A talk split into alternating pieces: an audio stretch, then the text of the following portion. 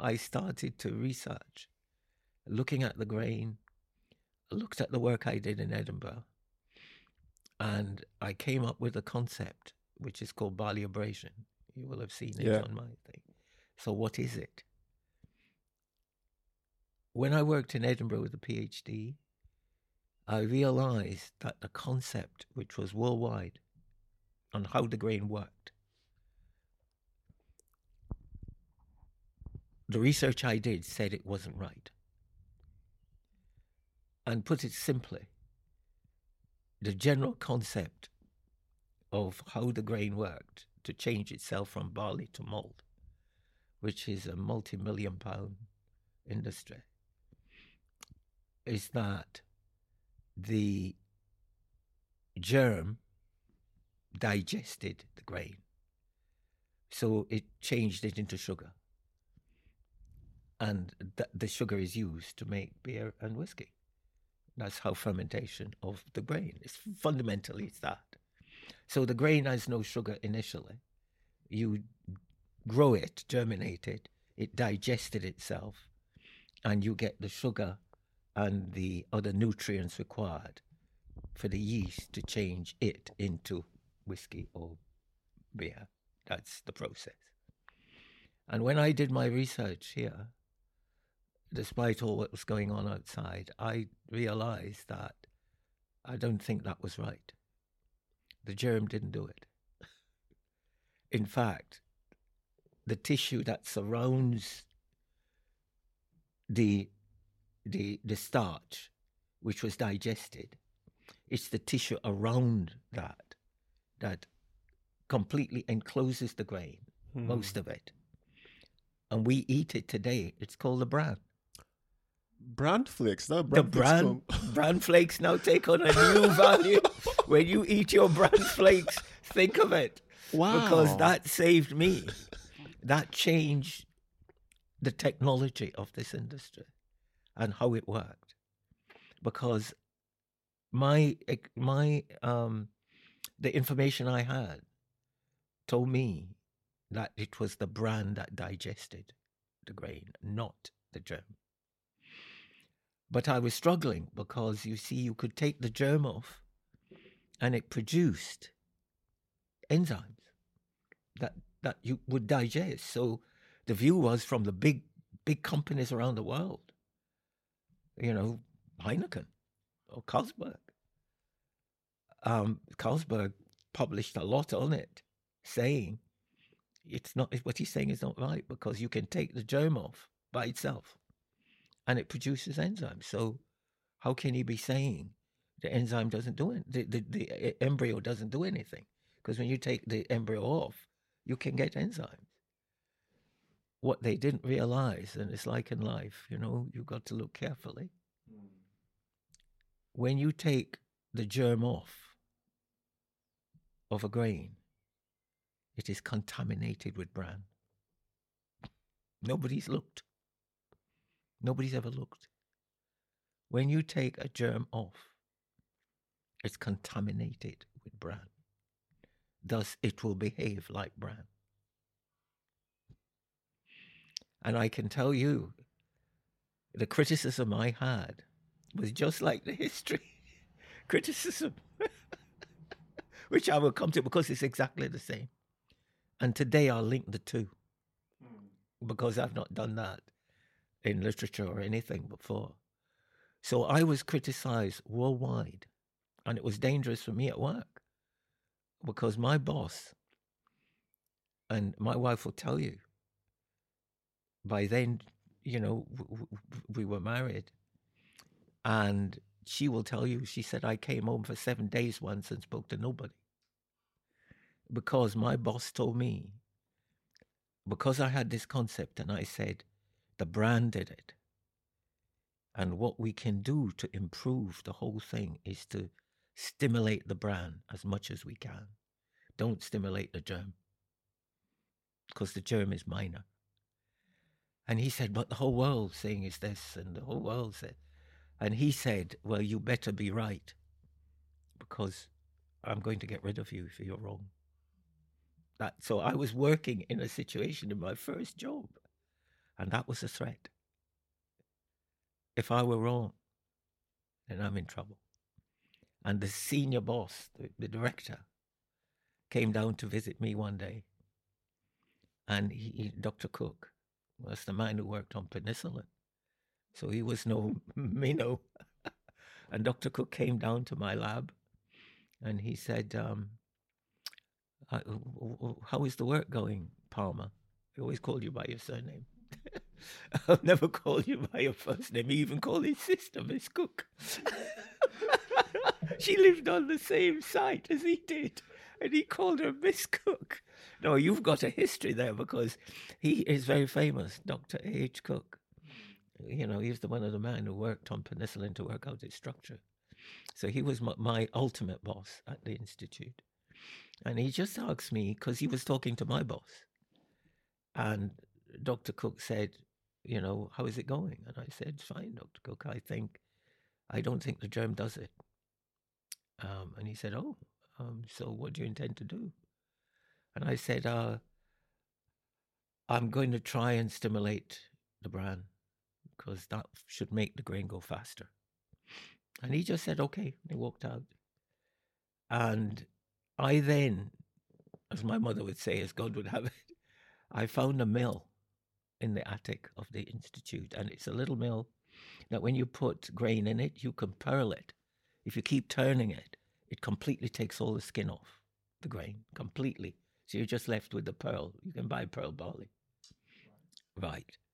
Instead of doing it for half an hour or whatever to pearl it, I did it 10 times. Only 10. And I took the grain out. They looked exactly the same. But when I looked at it very carefully, it started to damage the grain at the back end, not the germ end. It's where the bran is, goes round. It starts to scrape the grain at the back. And then I checked because there's a hormone that is produced in the grain that triggers enzymes. We knew that. And you could buy that hormone. So I bought some of that hormone, put it on the grain, and it started to digest itself from both ends. Both ends. Because when it's doing it from one end, the germ produces the hormone, it doesn't produce the enzymes. And that hormone stimulates the bran to produce the enzymes. So if I get the hormone, I could stimulate the bran without the germ doing a thing. Because that's all the germ does. Hmm. And of course, if the germ is producing some hormone, and I can put it at the back as well, then the grain is going to digest as if it's got two germs, front and back. And when I noticed that, I said to my boss, um, I think I've got the answer. And he said, okay. And then what he did, he said, have you analyzed it? And I said, no, I haven't. I haven't really processed it yet, but I think it should be better than the present situation by far. And then he stopped the laboratory analyzing anything I produce. So I couldn't check it. Wow. He stopped the analysis. But I processed it anyway. So I had the grain ready for analysis in about a month or so without any analysis. And then he came to me one day and I said, I've processed the grain, they're ready for analysis. And he said, Have you still got that view? I said, Yes, I have. He said, Okay, we'll analyze it. And if it isn't as you say, then you're in some trouble. so he analyzed it. And it was exactly what I said. It was better. It was, you could process the abraded grain in two days earlier than the normal. So the normal took 10 days, it took eight. So that's two days, every eight days saved on a process. That's an enormous amount of money. But it also helped the industry because they were struggling. the people who produce their own grain, like the brewers, big companies like Watney Truman's, Bass Charrington, Allied Breweries, who owned brewery in Alloa. Those companies made their own malt, although they bought. So if they could make their own, they would buy less. If they could make their own quicker. And that's what it, the abrasion process did. It allowed big companies to make their own malt quicker. That didn't make me very popular with the producers of malt. It didn't make me popular with them when I suggested sorghum could be used in Nigeria because they were selling malt to Nigeria. and of course, the sorghum uh, covered that. So I was very, I've always been unpopular with the work I do, in, in a sense that when you are being innovative, it's risky. And eh, I find that even with history today, somebody was telling me not long ago that you're the one who's challenging the historical truths about we can't because we'll have something to lose. Because if we say it, then our boss may not like it and we might lose our jobs. So, therefore, we're in a world where somebody can see something that's wrong, but it's not in their interest to challenge it. And they don't. And, and therefore, that's something I will not accept. And my family knows that. So, it, it, this was how I did my research. These were the risks I took. And when I the abrasion process was used by industry and showed that it worked. My boss, who was threatening me, I can show you there that the second publication I published on this, he put his name on it. he put his name on it. And therefore, that's the nature. I didn't mind, I didn't care. The point is, he'd lost the argument. And as long as I worked at that institute, I knew I was protected because what I'd done turned out to be correct. The irony is, although industry used it, etc., somebody in, I think it's Australia, published a paper in 2017. This is 1968 to the 70s somebody was still producing a paper. And I think what it is, I don't think people can accept that a black person had done that. Because the concept of black people being inferior is still in the heads of black and white people. And that came from David Hume, hmm. the man sitting on the high street with his big statue Edinburgh University took his name off a building, the Hume Tower.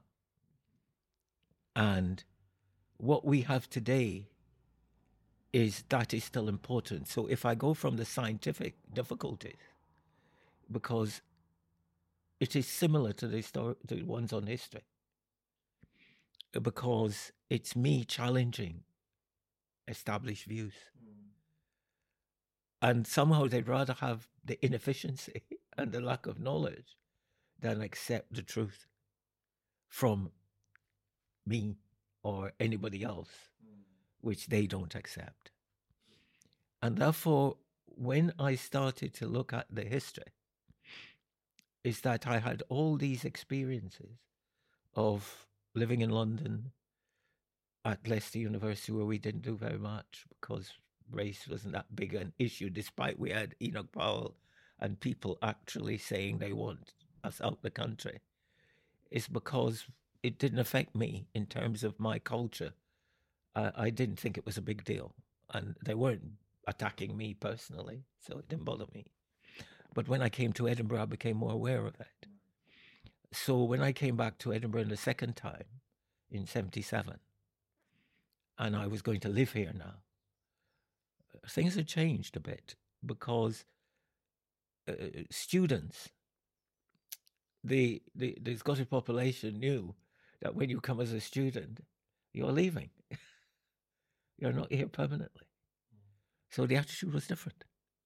So they saw you just as a temporary resident.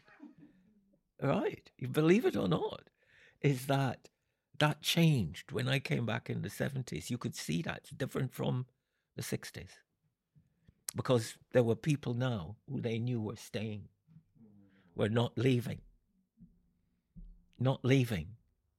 So the attitudes towards people from the colonies had changed. It was more aggressive, it was more negative. And uh, that surprised me. In fact, on this road, the wee little girl used to come over here when I came in 77. And she used to say to my wife, Can Jeff come out and play? and I used to go out and play with the children on the road. but one day she came over with the other children and she said to me, Do you know what my dad said about you, sir? And I said, No, what did he say? She said, My dad said, Do you know Jeff over there? He's going to put the price of my house down.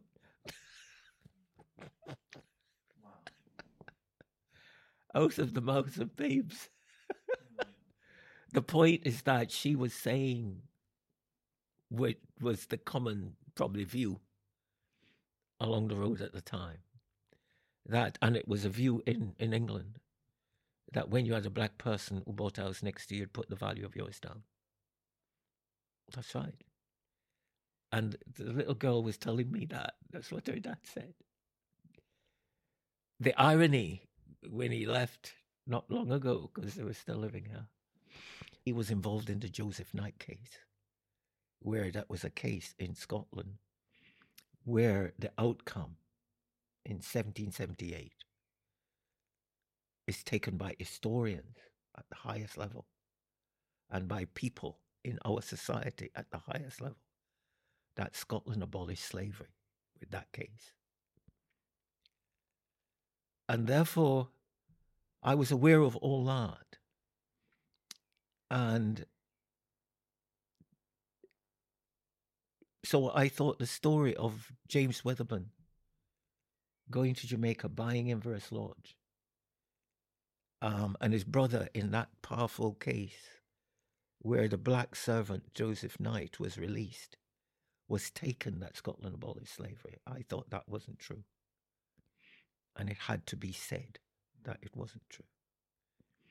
So I set up a walk from Musselburgh to Inveresk Lodge in 2007. 200 years of the commemoration of the abolition of the slave trade, 2007. That walk. And a lot of people came. But part of that walk was critical because James Wedderburn, when he was in Jamaica, had slaves. And he had a, a mixed race slave, a mixed race son, of course, who was a slave, called Robert Wedderburn. And he's now a national hero of black people, especially Caribbean people, who know about him. Because he's the son of James Wedderburn, who bought the house, White Scots, who bought the house. And Robert Wedderburn found out his father lived in Inveresk Lodge from Jamaica. Somebody or James Wedderburn must have told him. But the mixed race children had the, the opportunity of leaving Jamaica so James Wedderburn, son, turned up at Inveresk Lodge, Robert Wedderburn. And Robert Wedderburn is an activist, one of the earliest black activists in Britain. And he challenged the system. He questioned the church. He questioned the fact why black people were slaves in Jamaica. He came to visit his father at Inveresk Lodge and he told him to go away. He went away, but my walk I invited a descendant of Robert Wedderburn, Lord Bill Wedderburn. And Lord Bill Wedderburn was an academic. And he admitted that he's descended from Robert Wedderburn, the mixed race slave. And he came up to Edinburgh and accompanied me on that walk. Lord Bill Wedderburn, the descendant of the mixed race slave. Wow. and he he died recently. Um, but he came, and we went to Inveresk Lodge and we celebrated that event. So that's how I started.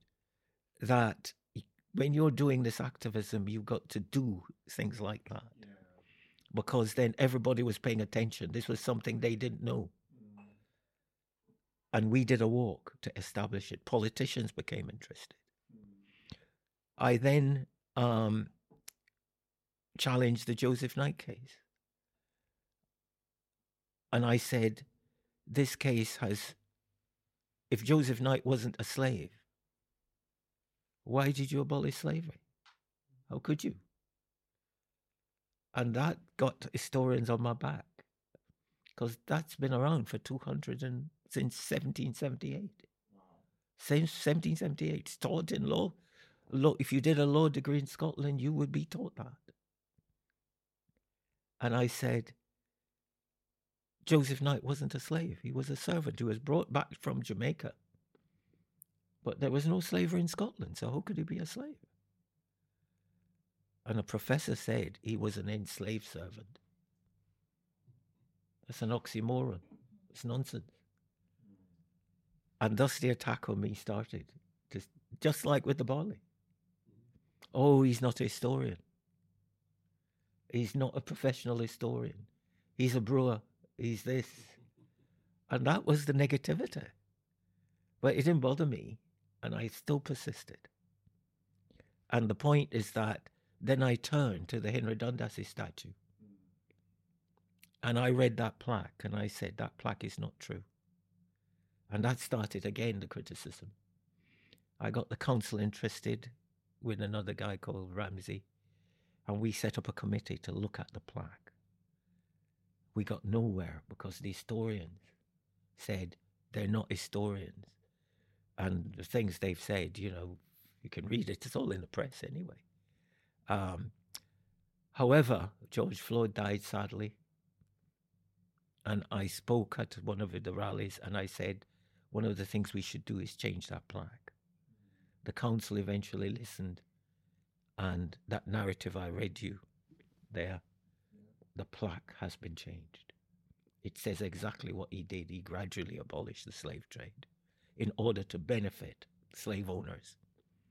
Because if they couldn't have slaves, they couldn't run their plantations. Thus, he had to keep the trade going. And I've actually dug up his work. My son in London has sent me some of those books. And I have actually worked out where he said himself that you cannot abolish the slave trade. I've got one of his letters where he says he's going to oppose the abolition of the slave trade. And what he was going to do was going to try and ensure that the slaves uh, can breed themselves more easily. He was going to get girls of 16 and boys of 21, no older. If they were older, they would cause rebellion. So if you can't have a trade, you've got to encourage breeding. Now, I've, other people didn't like me saying all that, but it's true. I've got it in writing. And it, that changed the attitude. And we got the plaque. And since that plaque has been up, we've had the criticism from the family and from other historians. So, exactly what happened with the barley work is what happened with the history work. The point is that people don't want the truth. And what I will end with is that they don't want the truth from certain sources. This is how I see it. And it, it's almost like, what right have you got to be telling us that? Mm. It, it's a bit of that. And I think the truth has no color, the truth has no race. A four is a four.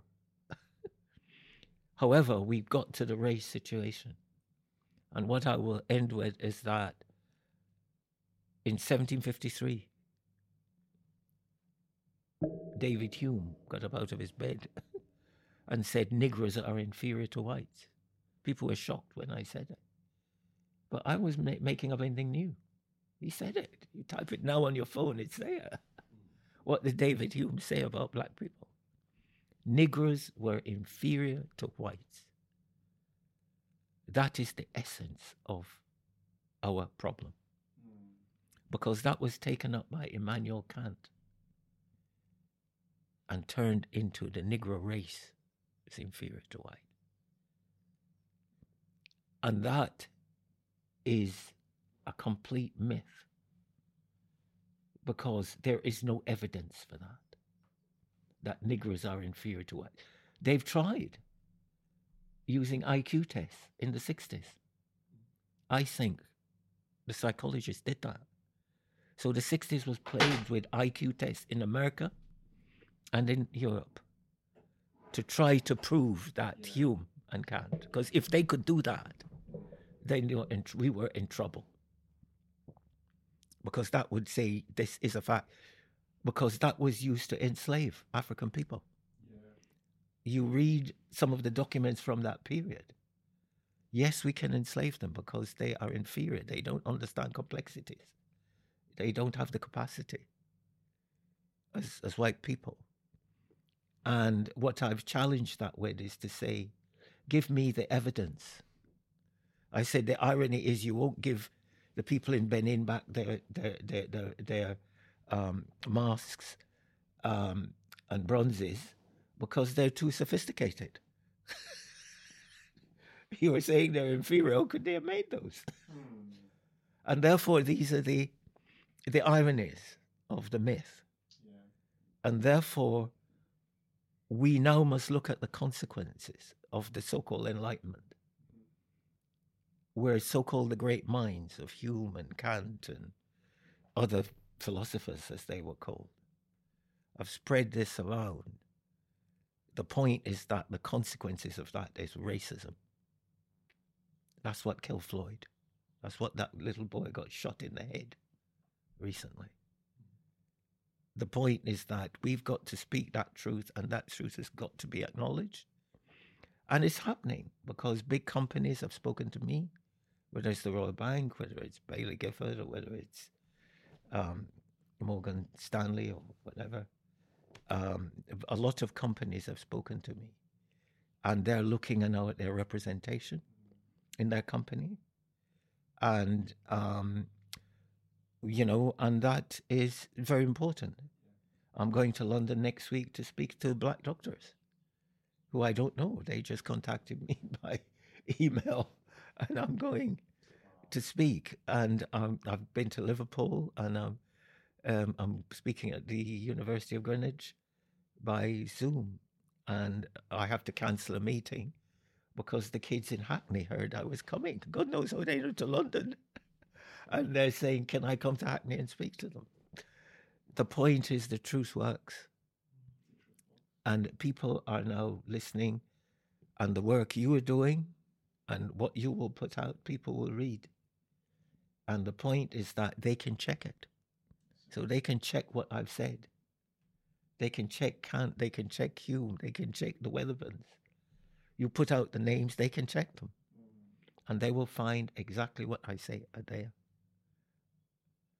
And that is the power of what I call, you know, and when people say to me about statues, I say the next statue down should be racism. Until you take that down, leave all the others up.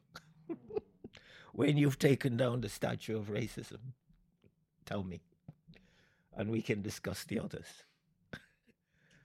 and you know, so that's one of my my my views and the other one is, you know, um, we're one humanity. Nobody can prove otherwise. You know, skin color is different, but your heart is closer to mine than my family's. And your heart is closer to the white person on the other side of the road than his heart is to his family who are white. That's the importance of our similarity when we spend a lot of time looking at a pigment. And millions of people have died because of a pigment. That is the horror of this history, which must not continue. The horror of this history is people have died because of a pigment. When we can take each other's hearts. To me, that's where we've got to move on now from the past. And I and I think we are. And Glasgow University has done something to help. Edinburgh Council has, and so have the museums. We've done pro- I've done projects and advisory work with them, and we're moving on. So, you know, we are one humanity, nothing less. What I've done for you, I think, is to try and link, which I've not done in, in other interviews, is to link the scientific difficulties with the historical differences. And what it is, it's the um, it's the attitude, even though you're at work, Yeah. and of course now I'm a free agent, is that the ob- people object to us making an important point about what they think is their their business, Yeah. and that is no it's no business of theirs. It belongs to all of us, and thus this idea that if you were putting out your podcast or whatever, and it's effective, somebody would say, but he's not an expert at podcasts. So despite the content is valuable, they're saying, oh no, he's, he's, you know, you don't have to listen to that because he's just an amateur. He doesn't know, really know what he's doing. And that's why what we do has got to be of such that it carries something new. And what I've tried to do today is to link so you could see it Yeah. because if I didn't do that and if I just talked about the statues, uh, it would be just part of the story about me. And, and a lot of people have not got both to show the difficulties is, is not to do with you have somebody with the capacity, but nevertheless, it's we've got people in our society who are working against their own society. They'd rather me not have done my research and not have done the history work, even though it's of value to the country. You, you, you see what I, I mean? And that kind of attitude, and the, the phrase I use, which was used by the various other people now, is the, and I will use it on yours, and I will say it, is, you know, I'm saying that it's a sort of statement where I say, you cannot change the past, but you can change consequences of the past, such as racism, for the better using education. And to me, that's the essence of it that we can change the consequences, but education is important to effect that change. And thus, I just had a meeting with an MSP in the Scottish Parliament, and we all came to the conclusion that this history must be taught in the curriculum, and it must be taught truthfully and honestly, without any balance. Because one of the balances which people are now using, and this is the fight back, if you're going to put it that way, by the what I call the white um, negative establishment, is to say, but um, yes, okay, we were involved in this slavery and we were, you know, but Africans sold the slaves. So the Africans are responsible. So that is a view that has been put forward and at the highest level. And my response to that has been I was talking to somebody last night and they, were going into complications. I said, all slaveries are wrong. Doesn't matter what you call them. However, you've got to define your slaveries, just like you have to define race. The slavery we're talking about was illegal. It had to be abolished because it was illegal. And when it was abolished, the slave owners got 20 million pounds. It's about 20 billion today. And 47,000 people were involved in that compensation. 47,000. And Scotland was almost overrepresented in terms of its population size. And those are facts. And I then would say to them, who in Africa was conducting this slavery on a legal government control basis. I'm not arguing defending it. And if you are a superior country, how can you legalize something like that? you know? The point is that the legality by a parliament of something like that is what the issue is about. Modern slavery, now people will bring that up as well. Modern slavery is criminality. It's against the law. Our slavery wasn't. It was the law. And those are the fundamental differences. And at the end, I will say, as far as I know, they weren't African ships at Leith or coming up the Clyde selling slaves. As far as I know, there were no African ships in the Clyde or in the Thames or at Liverpool selling slaves. What I do know, there were hundreds of British ships over many hundreds of years picking up slaves in Africa. So if their ships weren't down there, there'd be no transport to anywhere. And therefore, that isn't a, a, an argument as such. I just want to point out the reality that nobody should be bought or sold. But the ships were down there getting slaves, whether they were buying or I don't know how they bought them, whether it's money or goods in exchange. But the ships were down there. They weren't African ships here. But nevertheless, all slaveries are wrong. However, slavery is a word used. And therefore, the slavery you're describing must be defined so that we can know what was happening. It should not be now used as an excuse to try and negate, diminish, nullify what happened by saying the Arabs were selling slaves and the Africans were selling slaves. Because that is not a valid um, response. And when I said to somebody last night, they said, Well, you can say that we can't because we don't want to get into difficulties. but if that isn't said, then in fact, that will remain as a valid balance. And you've got a professor at Oxford called Professor Biggar. That's his view. He's saying, he published in the Times two weeks ago. And I have responded on Twitter.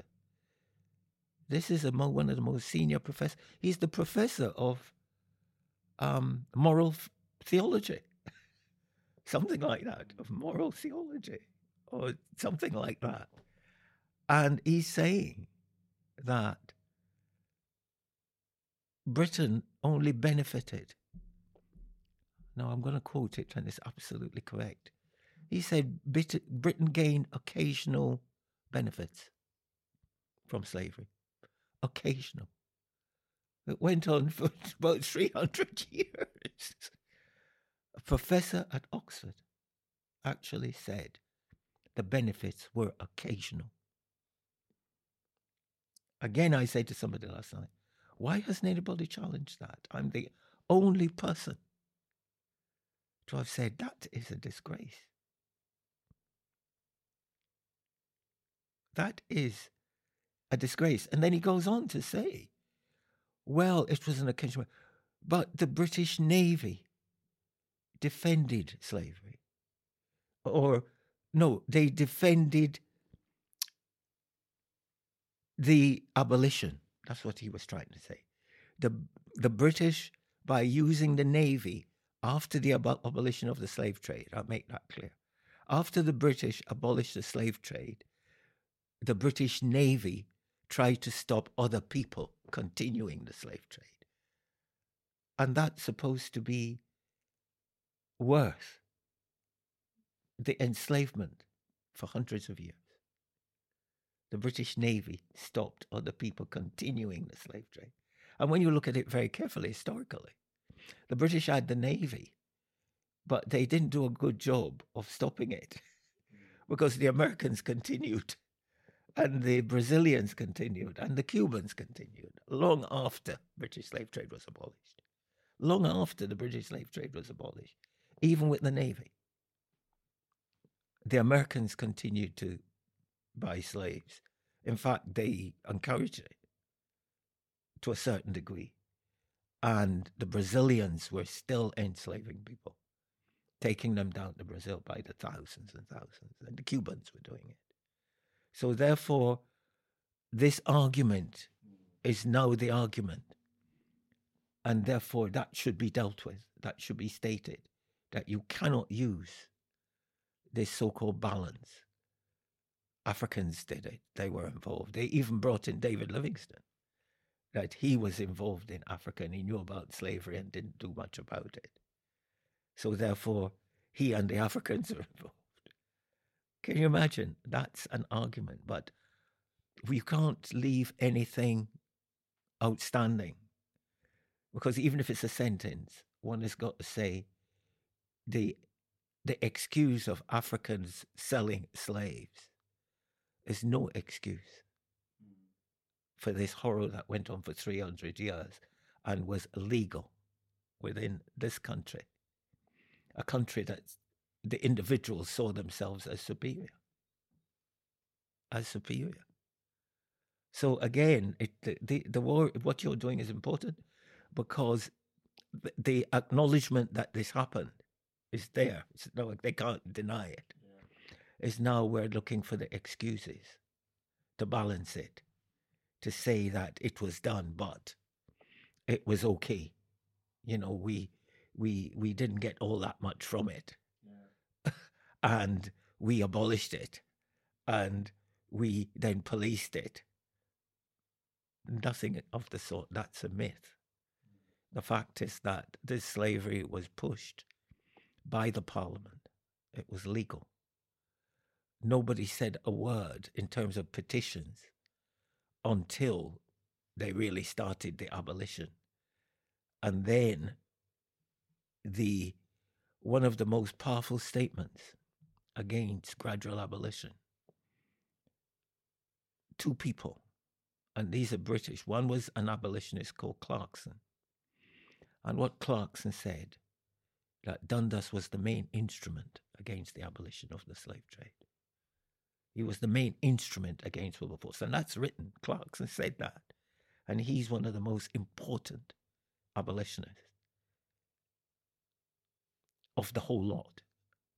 And that's written over there where Clarkson said that.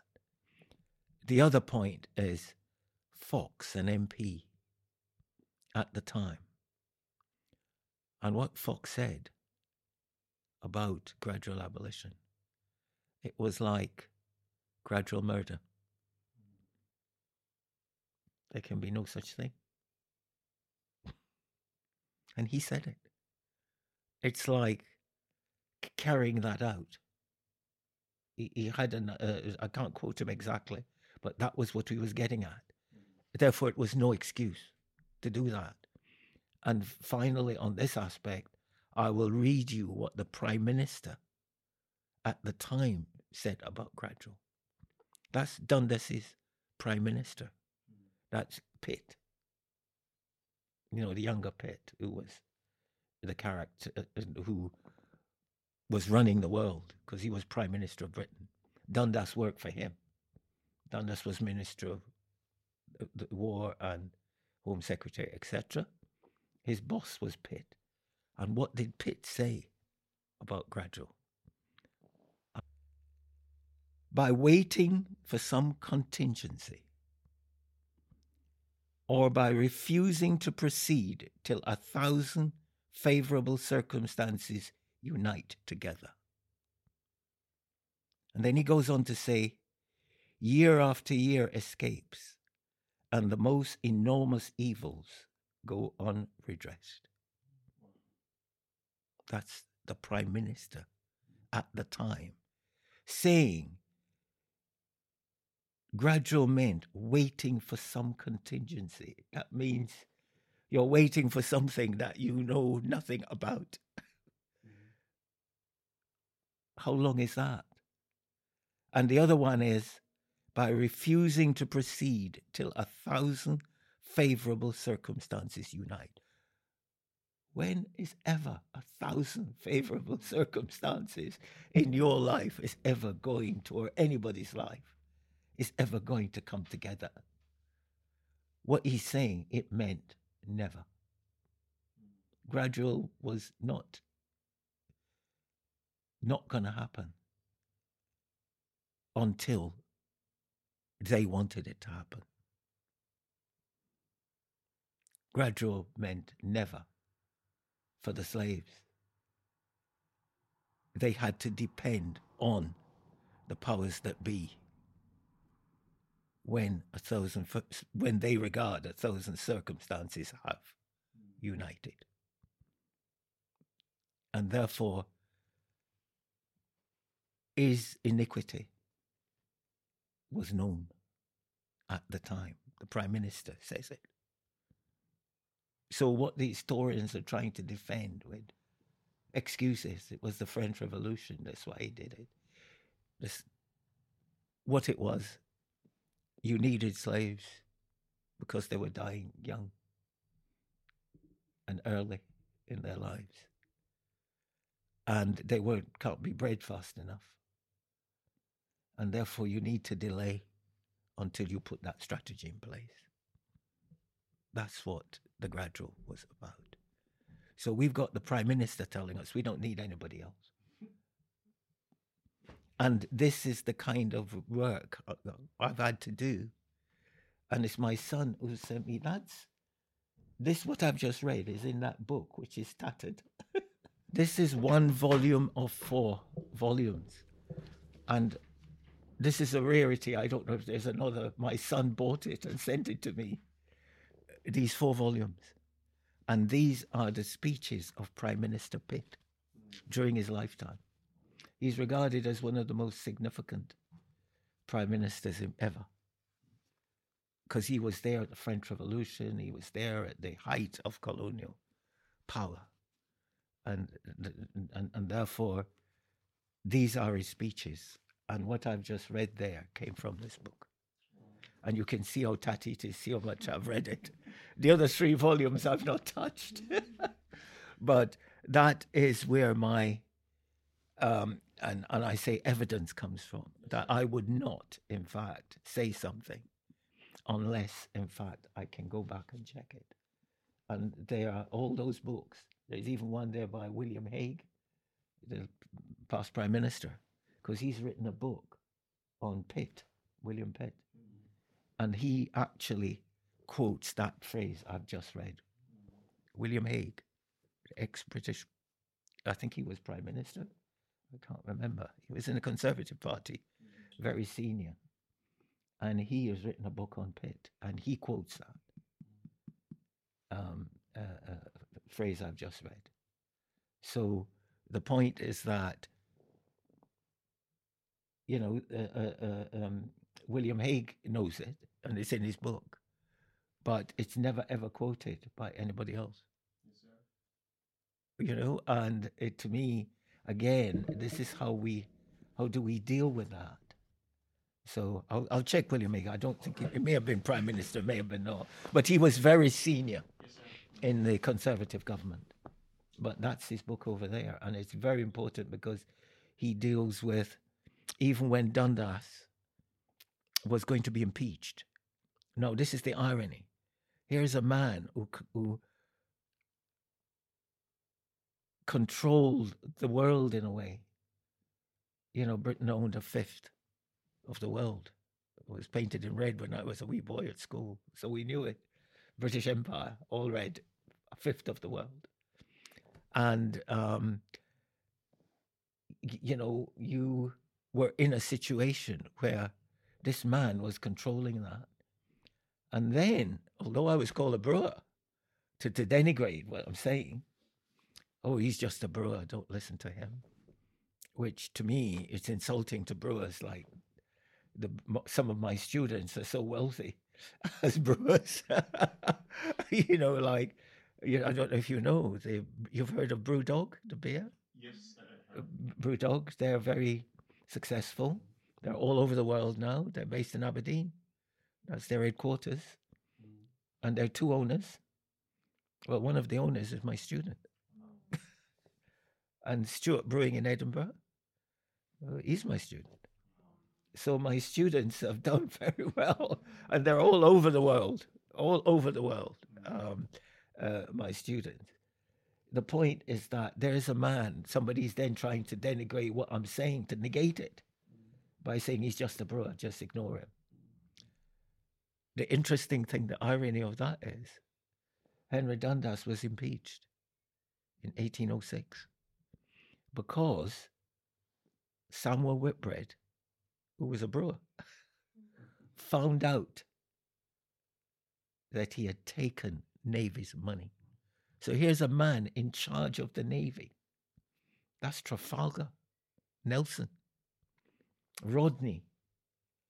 You know, there's a street in Edinburgh called Rodney Street. I'm told there's one in Glasgow as well. Hmm. Rodney Street.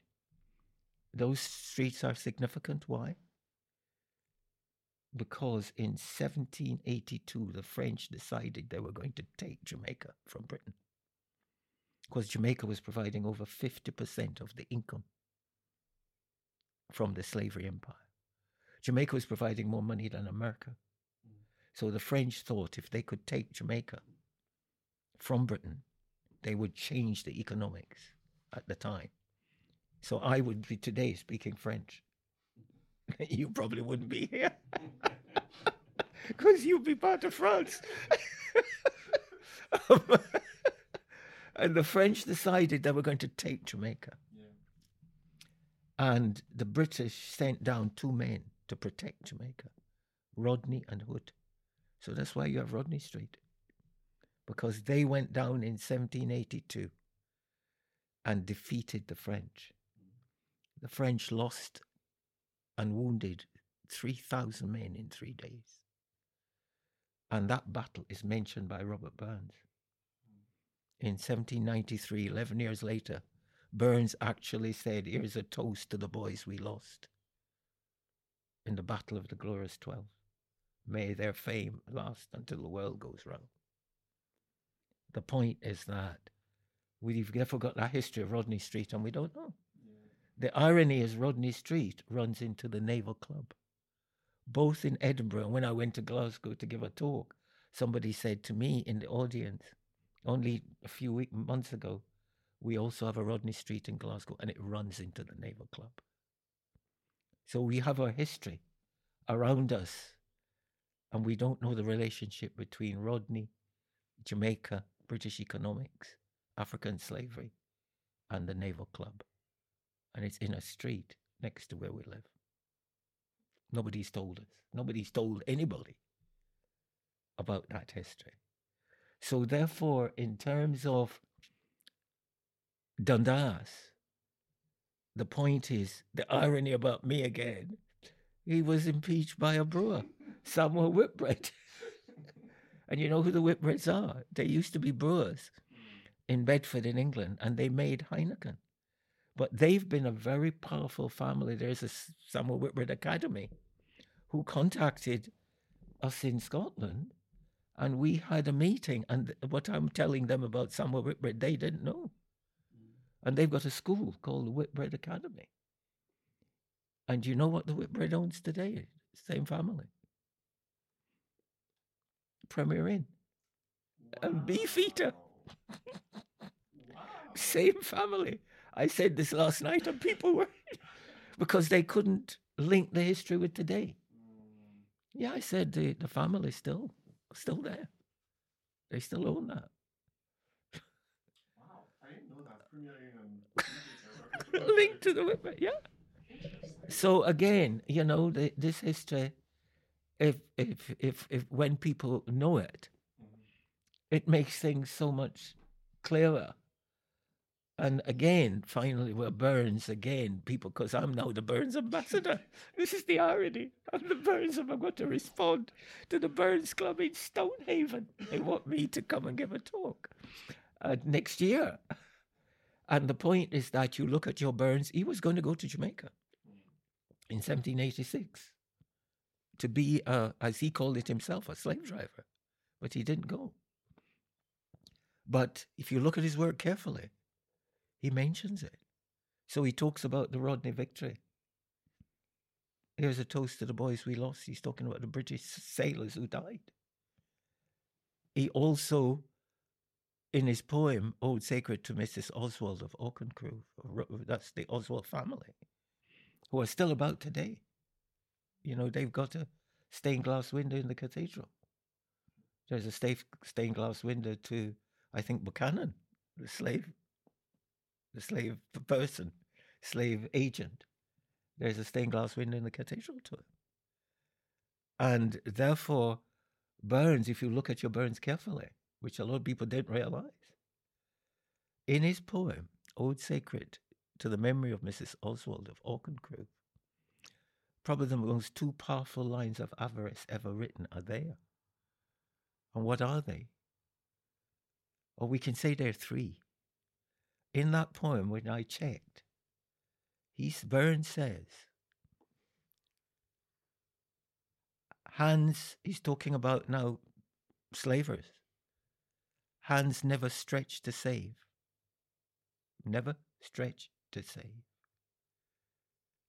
Hands that took but never gave. Hands that took but never gave. That's in that poem describing Mrs. Oswald, whose husband was the notorious slave owner who owned Bance Island of Sierra Leone, from which he sold slaves. He's recorded in that poem in terms of the money. And that Auchencruive house, where they lived, is still there. Anybody can go and visit it. And the inside is luxurious you can see what I think I've got a picture of the. I took some photographs, and on the computers, you know, they come up all together. So I've got a, a, a picture. I'll show it to you of inside of that house when I went on a visit on my own. I just was curious. I drove there, and they wouldn't let me in, and I said, "I own it." I don't think they understood the irony. I said, my ancestors bought all this stuff. Are you telling me I can't go in? Mm. so this is the sort of difficulties I create. No wonder they're, they're going to sue me. but anyway, Dundas's impeachment. It was Samuel Whitbread who effected his impeachment in 1806, ended his career. He never held another senior post, although people say, oh, well, but the House of Lords let him off. He was impeached and that impeachment in 1806 finished his political career, and the slave trade was abolished in 1807. 1806, he was impeached. Slave trade abolished in 1807. Historians don't regard that. They say it's just chance. he was impeached. He put that order of the delay in 1792 it went on till 1807. He was impeached in 1806 for taking the Navy's money when he was Treasurer of the Navy. Treasurer. And thus had ended his career. So, as my mother says, you know, there is a higher power dealing with these things. that we expect. the irony of that is wasn't brought about by any great political act or military mm. act. He was discovered taking the Navy's money, and that ended his career. And that brought about the abolition of the slave trade the following year.